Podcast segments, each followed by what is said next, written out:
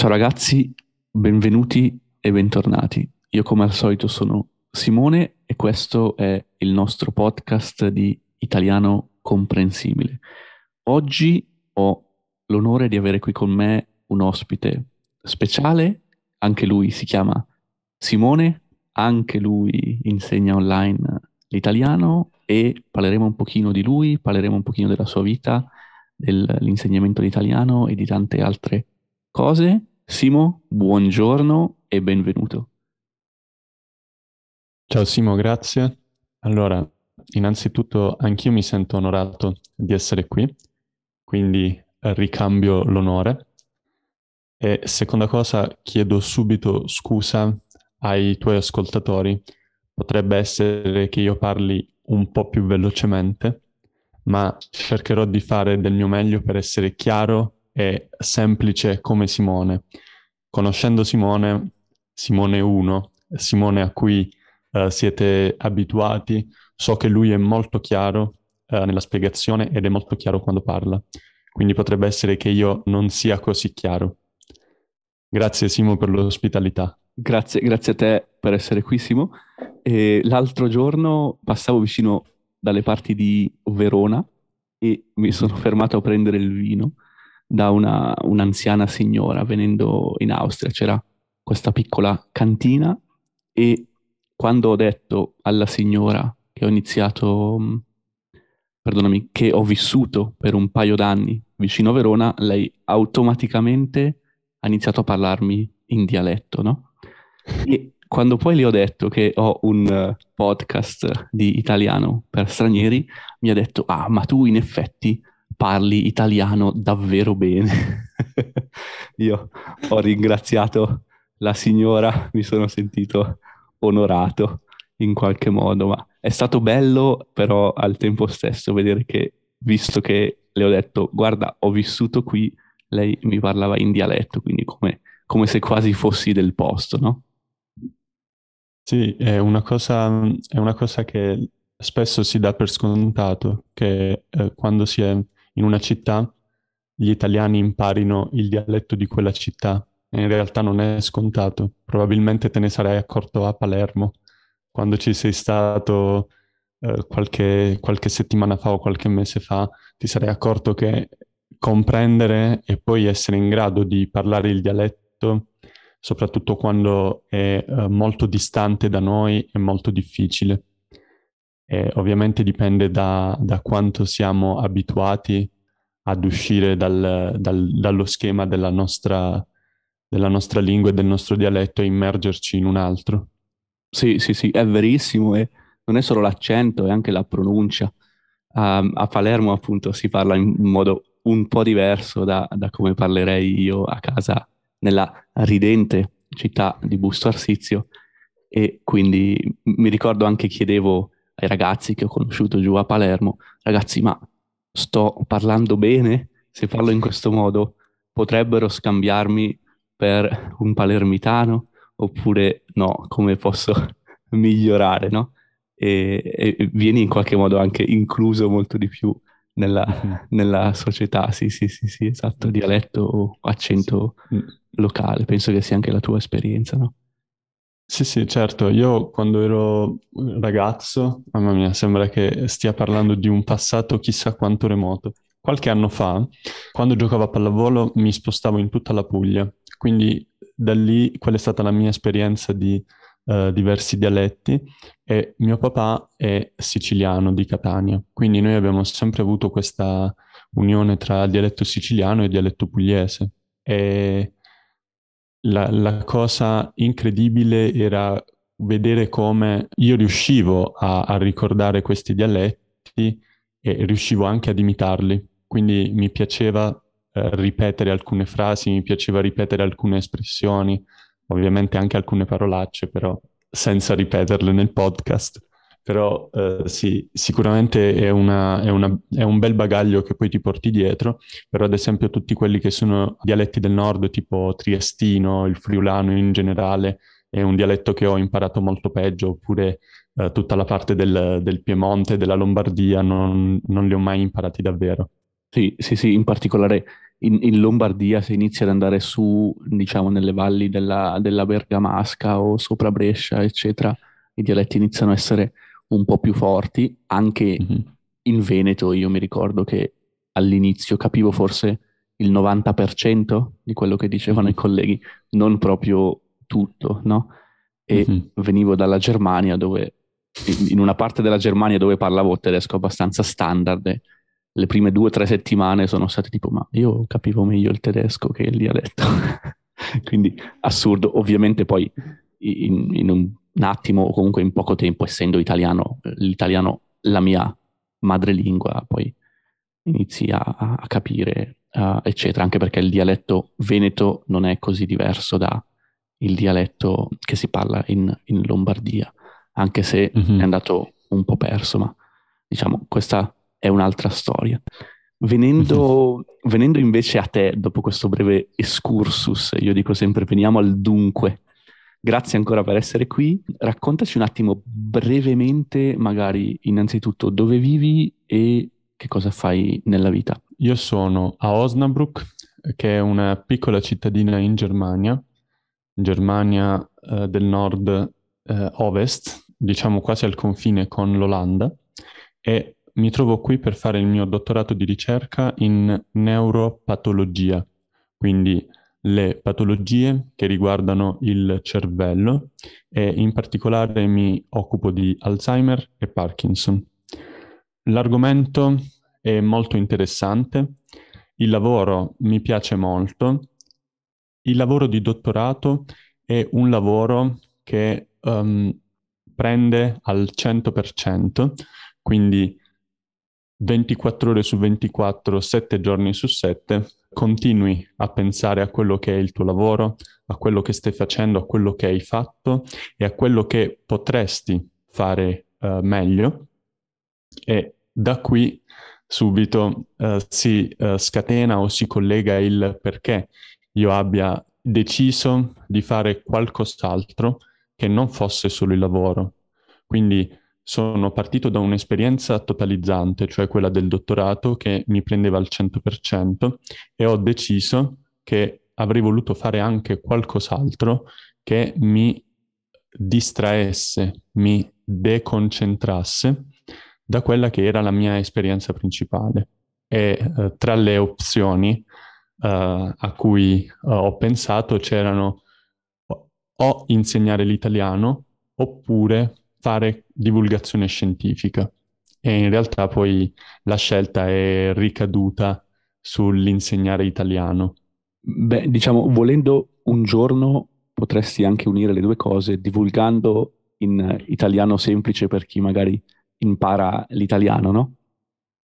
Allora ti dico, quando mi sono eh, convinto ad aprire un canale YouTube, eh, in questo caso ho aperto un canale per studenti della lingua italiana che si chiama Italiano in 7 minuti, quando stavo per aprire un canale, sapendo che si trattava della mia prima esperienza come youtuber o come eh, divulgatore, mi sono detto proviamo a fare qualcosa che non richieda eh, un impegno anche lavorativo, perché divulgare scienza significa eh, raccogliere le fonti, raccogliere le informazioni scientifiche, digerirle e poi parlarne a un pubblico che ascolta.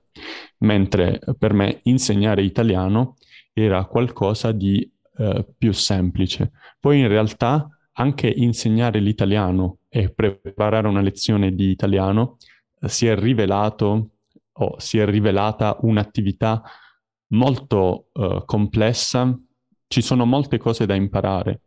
Devi capire eh, come fare a creare una lezione in cui in dieci minuti riesci a, a dare un messaggio, a far capire cose, riesci a dare degli spunti e inoltre devi sapere come funziona una videocamera oppure il microfono oppure le luci, quindi eh, c'è tutta una serie di cose che ho imparato. C'è tutta diciamo la parte di backstage, ragazzi che voi che magari ci vedete su YouTube o ci ascoltate sul podcast, non conoscete o conoscete solo in parte, che vi assicuro che è davvero una parte grossa e penso che abbiamo tutti sempre tanto da imparare, ma è un po' anche il bello, diciamo, del buttarsi in un'attività di questo tipo, perché appunto come per Simone, ma così anche per me, che appunto lavoro come project manager, è stata qualcosa di veramente nuovo e non avevo mai preso in mano una videocamera, nel mio caso, in vita mia. Quindi sì, sì, sì, tanto, tanto da imparare. Come porti avanti le due attività, diciamo, in parallelo, Simo? Come combaci la tua attività lavorativa, che immagino sia full time, appunto, di dottorato, con quello che è invece l'insegnamento online? Serve, immagino, so, molta organizzazione.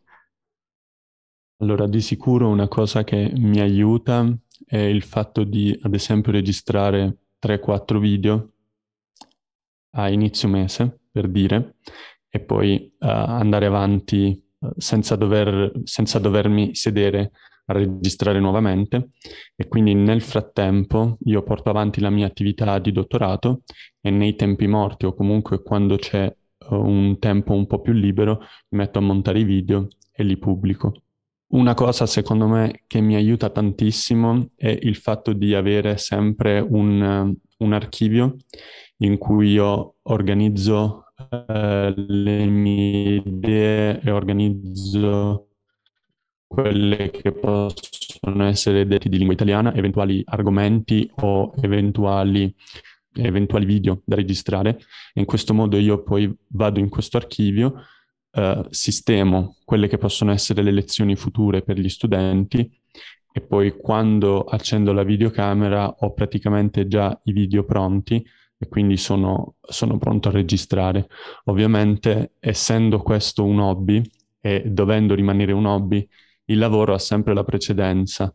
I momenti in cui non riesco a uh, pubblicare o non riesco a, a, a produrre le mie lezioni sono principalmente quando sono in vacanza con i miei, ad esempio, oppure sono in vacanza con la mia fidanzata e i miei genitori, poiché vivendo tanto tempo fuori, quando sono con i miei o quando sono con la mia fidanzata, preferisco vivermi quei due, tre, quattro giorni all'anno piuttosto che fare altro. Ovviamente, come hai detto tu, la chiave è l'organizzazione ma quando hai un lavoro che è full time, l'organizzazione non dipende solo da te, soprattutto se non sei un libero professionista. Sì, sì, sì, concordo, concordo.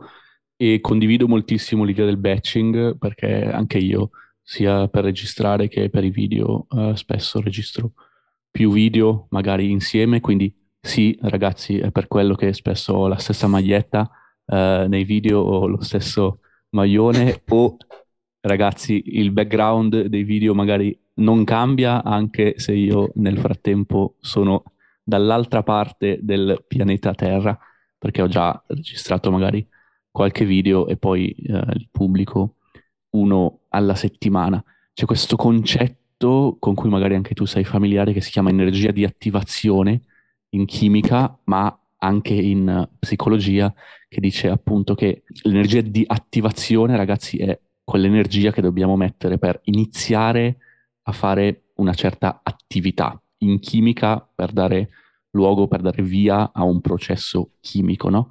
E registrare più video tutti insieme o anche, come dice Simo, avere un archivio con delle idee dei video riduce moltissimo l'energia di attivazione, quindi è più semplice mettersi a, a registrare, avere anche magari un angolo della casa dove ho il mio impianto, diciamo, di registrazione, il microfono, la camera, magari le cose preimpostate, perché se no, ragazzi, anche Simone e Simone sono pigri come tutto il mondo e non si metterebbero mai a registrare, soprattutto nelle vite sempre di corsa, sempre occupate, indaffarate, come diceva il buon Seneca, che abbiamo tutti i giorni, diciamo, vero Simo?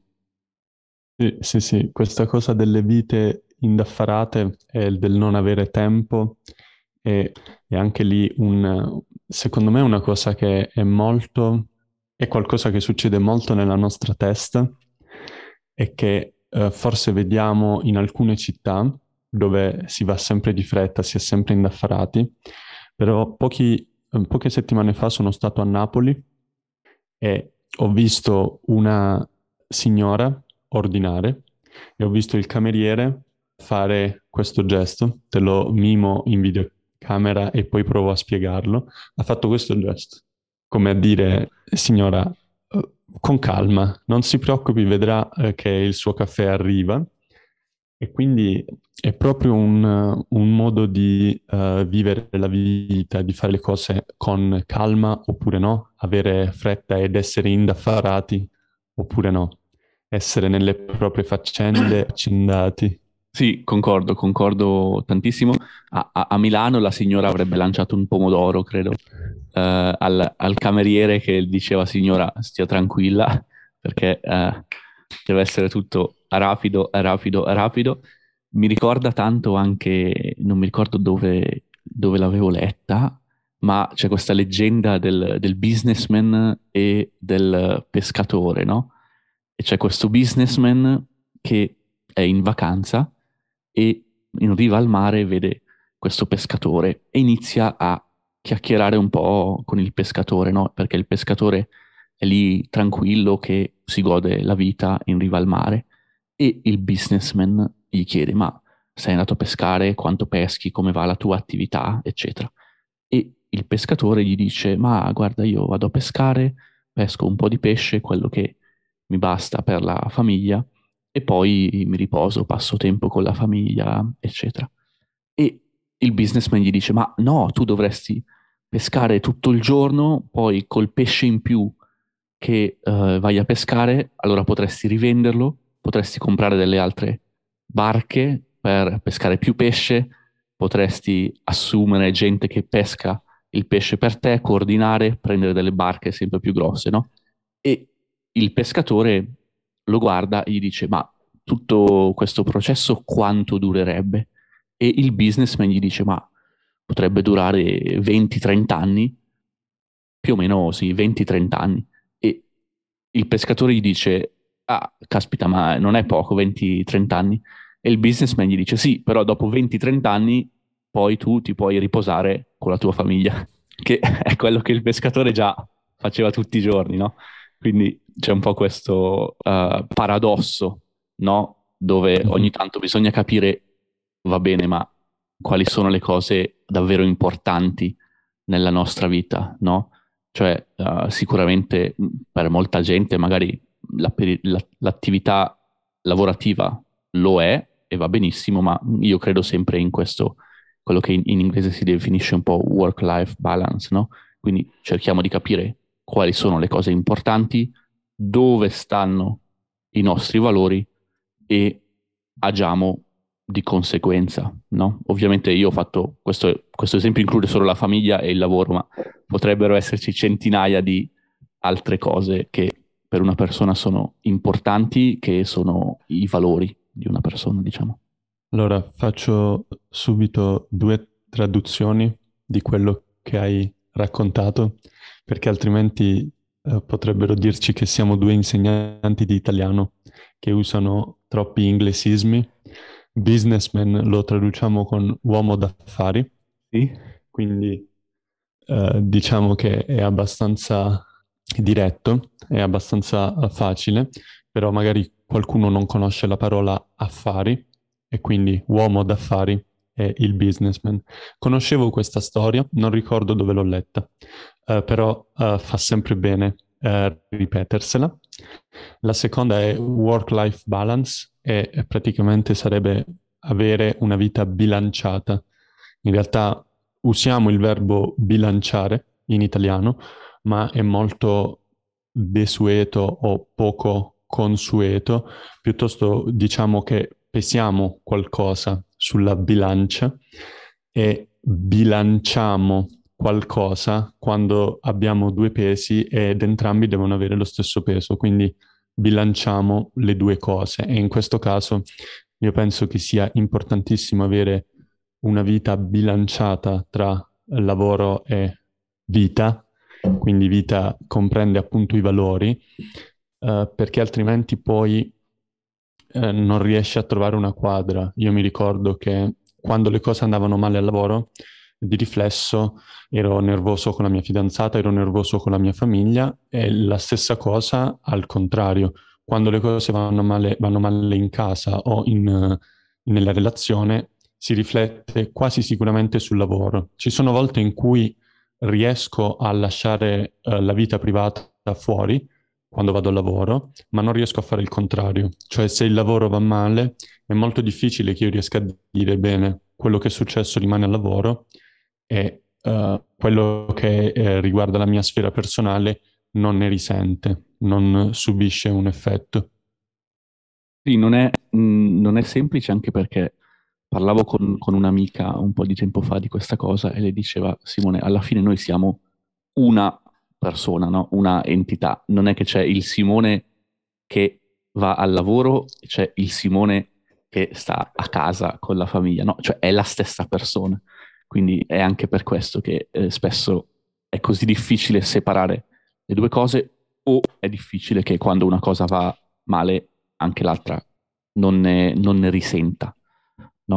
Mentre è vero, mh, mm, fortunatamente, che se una cosa va bene magari abbiamo più energia quindi anche l'altra ne risente ma in senso positivo, quindi può, uh, diciamo, migliorare in qualche modo, perché ci poniamo alla vita, diciamo, in maniera più positiva.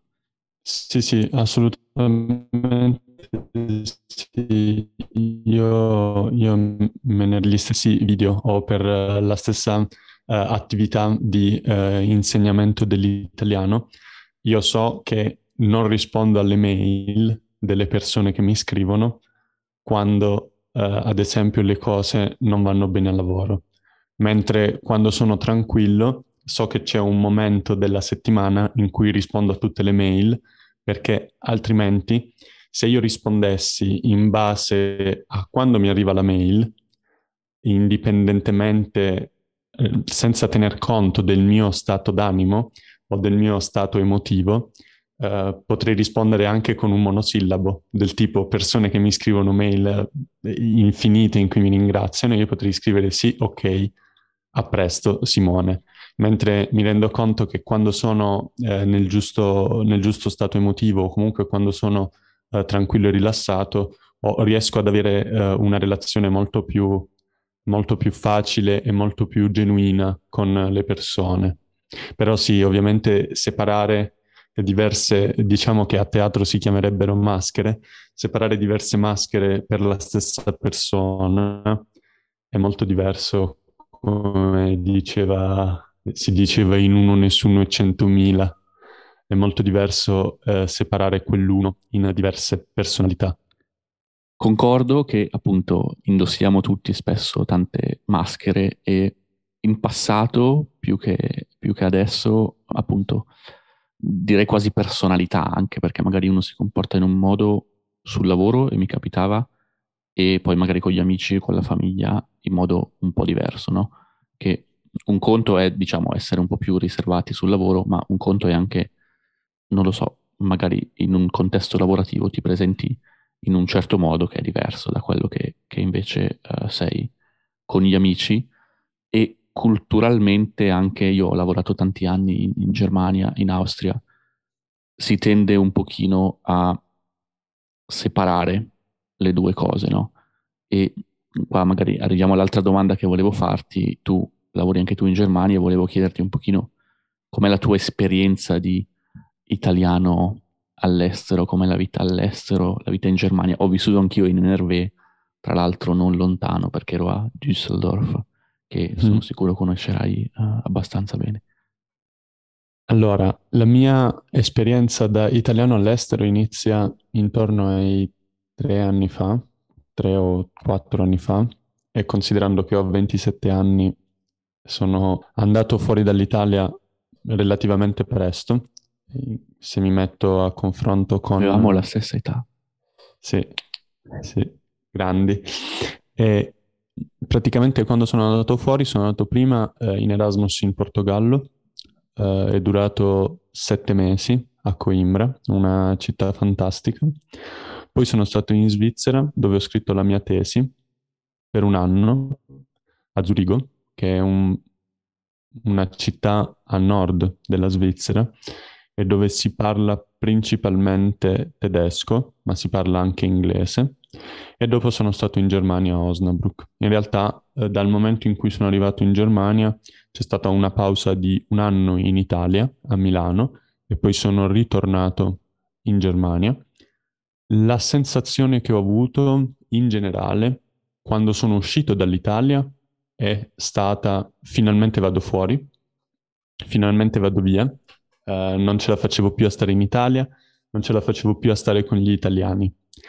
Quando sono stato fuori, quindi tra il Portogallo e la Svizzera, prima ancora di andare in Germania, ho avuto una sensazione di non è tutto oro quello che luccica al di fuori, cioè visto da, dall'Italia tutto sembra meglio e uh, tutto sembra uh, bellissimo e in realtà vale il uh, detto tutto il mondo è paese. E dunque ho anche fatto un video su questa cosa, quindi ogni posto in cui si va ha i suoi, sicuramente i suoi pregi che abbiamo anche in Italia, ma ha anche i suoi difetti.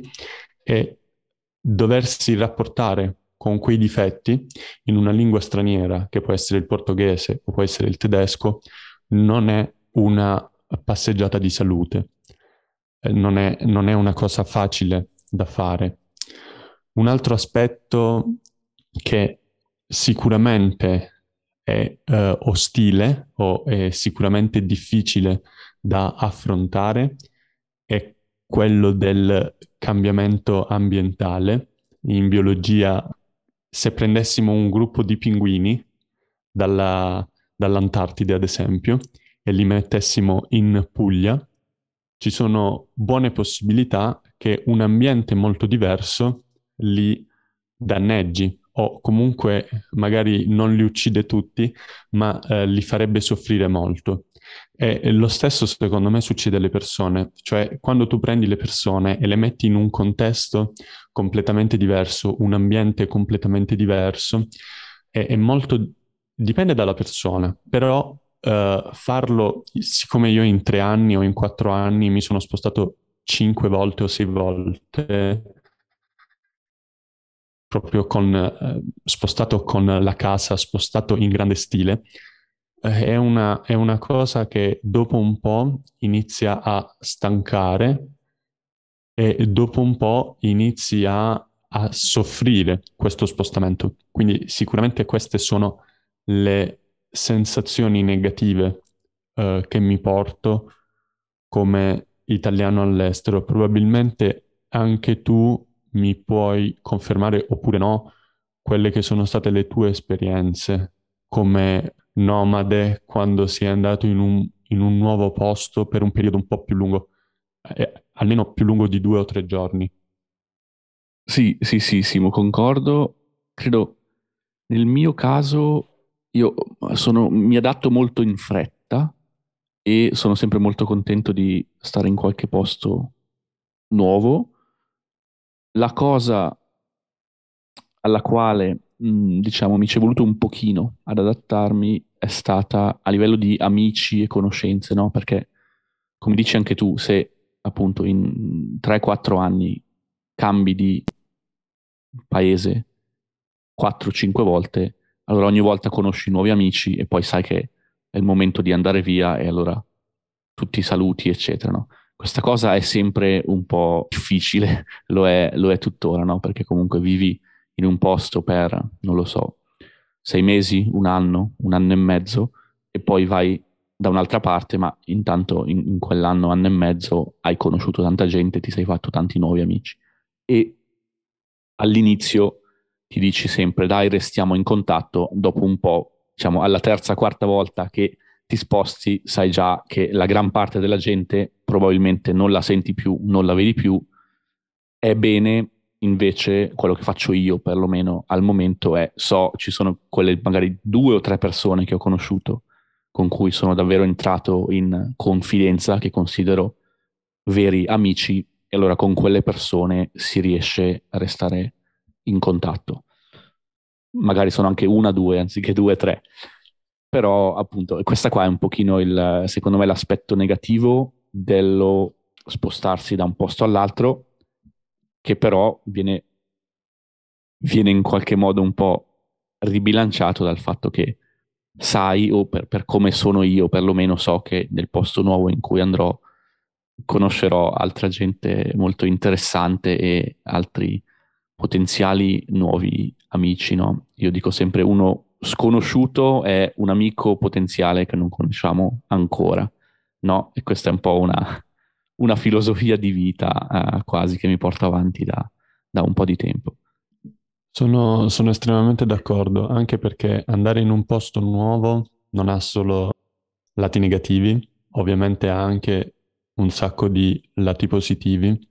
Io prima di andare in Erasmus in Portogallo avevo delle esperienze all'estero molto limitate. Erano sempre stati dei brevissimi periodi, 5-6 giorni, in cui andavo a fare, si chiamano scambi europei, o almeno 5 anni fa o 6 anni fa si chiamavano scambi europei, in cui tu per 5 o 6 giorni andavi a fare questi Erasmus Plus, in cui andavi a trascorrere del tempo con altri ragazzi di altre nazionalità, ad esempio greci, spagnoli, tedeschi, e eh, condividevate le vostre culture, lo- queste persone condividevano le loro culture. Sicuramente è una cosa che ti aiuta a capire quello che succede in quel paese, ma non è lo stesso di andare in quel paese, vivere lì per mesi, capire come vanno le cose, capire che cosa succede.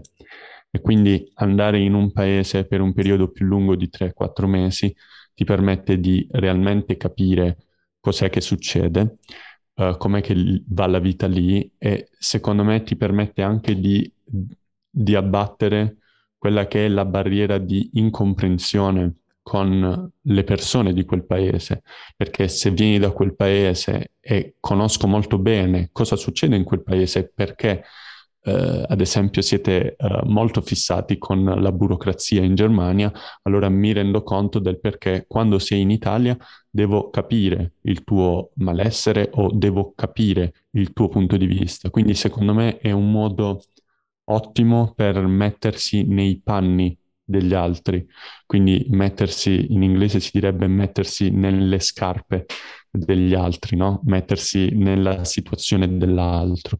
Quindi è un'esperienza sicuramente utile per questo, il fatto di andare fuori se potessi scegliere su un gruppo di 100 persone e dire 50 restano nello stesso paese, eh, ad esempio resteranno per sempre a Taranto, la mia città eh, d'origine, e altre 50 possono girare il mondo, viaggiare il mondo per 20 anni, alla fine di questi 20 anni, secondo me, le persone che hanno girato il mondo e hanno viaggiato il mondo sono persone o potrebbero essere delle persone che capiscono le difficoltà degli altri paesi e capiscono molto meglio eh, gli altri esseri umani rispetto a quelle che sono state nello stesso posto. Quindi il fatto di andare fuori ti dà un punto di vista, una chiave di lettura della vita in generale molto più poliedrica, molto più sfaccettata, eh, ti permette di comprendere le diversità.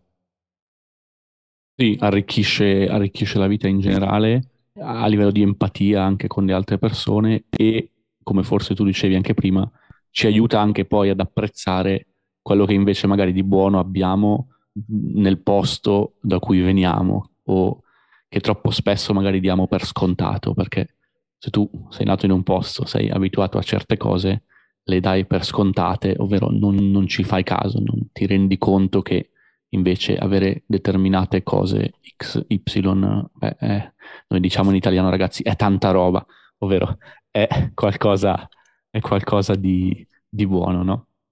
Appunto tutta questa diversità culturale è anche uno dei motivi che mi spinge a imparare le lingue, perché appunto quando poi parli la lingua del paese in cui ti trovi, del paese in cui vivi, ovviamente tutto questo è amplificato, perché puoi davvero entrare in contatto in maniera completamente diversa con la cultura locale, con le persone che vivono in un posto e capire appunto come funziona, ma eh, da un punto di vista più, più dettagliato probabilmente. A proposito delle cose che apprezzo quando rientro in Italia, eh, sono molto d'accordo e lo dici a un pugliese nato, con, nato su una città che affaccia sul mare, con praticamente il 100% dei giorni con sole e eh, cielo azzurro, che ora vive in Germania, in una città senza il mare, e dove il meteo è grigio praticamente da ottobre fino ad aprile. Quindi le cose che diamo per scontate eh, sono spesso quelle che in realtà dovremmo apprezzare maggiormente. Per quanto riguarda imparare la lingua per capire la cultura, assolutamente sì, anche perché spesso mi sono reso conto che da turista in un paese di cui non conoscevo la lingua riuscivo a capire molto meno e riuscivo a comunicare molto meno, mentre quando parli la stessa lingua, lo stesso, lo stesso linguaggio di quella tribù, diciamo, di quel gruppo di persone, non solo capisci di più, ma ti senti anche molto più integrato. Proprio l'esempio che facevi eh, riguardo, riguardo Palermo è il palermitano. Una cosa è parlare l'italiano a Palermo e dunque capire alcune cose, alcune dinamiche e un'altra cosa invece è anche capire il dialetto e riuscire a parlare in dialetto perché permette a te, interlocutore o a te, parlante, di immergerti in quello che è l'ambiente. Ovviamente per una persona che viene ad esempio dall'Inghilterra e va a Palermo, secondo me parlare italiano è già tantissimo, è già un grandissimo passo avanti per capire la cultura italiana. E assolutamente sì, studiare una lingua è un viaggio bellissimo non solo perché si impara qualcosa, quindi si impara un insieme di parole, un insieme di frasi e un insieme di regole grammaticali, ma anche perché si impara a conoscere quella cultura, si impara a conoscere la storia di quel paese, il presente di quel paese e probabilmente si riesce anche a capire quali sono le direzioni delle persone che vivono in quel paese. Sì, concordo di nuovo al 100%, una persona molto più saggia di me una volta ha detto che se parli a una persona in una lingua che capisce, parli al suo cervello, se parli nella sua lingua, stai parlando al suo cuore. E con questa perla di saggezza direi che concludiamo l'intervista di oggi con Simone. Simo, magari racconta ai nostri ascoltatori un attimo dove possono trovarti, quali sono i tuoi canali. Io ragazzi comunque poi nella descrizione del podcast metterò tutti i link se volete trovare Simone online. Allora Simo, ti ringrazio per la bellissima chiacchierata e ringrazio chi ha avuto la pazienza di ascoltarmi, visto che di solito ascoltano solo un Simone, quindi due Simoni forse sono abbastanza per le Due sono meglio di, di uno. Esatto, due sono uh, meglio di uno. Allora, principalmente uh, il mio canale uh, YouTube si chiama Italiano in 7 minuti. Ho come secondo canale preferito ho la newsletter, che è una newsletter settimanale dove invio diverse risorse per lo studio dell'italiano, tra cui canzoni, frasi, tutte collegate allo stesso argomento ed è una risorsa che ho sempre sognato nella lingua che stavo studiando. Avrei sempre voluto avere quella risorsa quando studiavo tedesco o quando studiavo portoghese. E il podcast, che si chiama anche questo Italiano in 7 minuti, in realtà è un riciclo del mio canale YouTube. Quindi spesso non consiglio il mio podcast, ma consiglio i miei video. Quindi Italiano in 7 minuti. Probabilmente presto arriveranno gli episodi esclusivamente per i podcast, ma Simo, sai bene che tra il dire e il fare c'è, c'è sempre di mezzo il, l'oceano l'energia. C'è sempre di mezzo l'energia di attivazione. Sì, sì, sì, esatto. Grazie mille. Allora, Simo, grazie a tutti e statemi bene. Ci sentiamo presto. A presto, Simo, grazie. Ciao.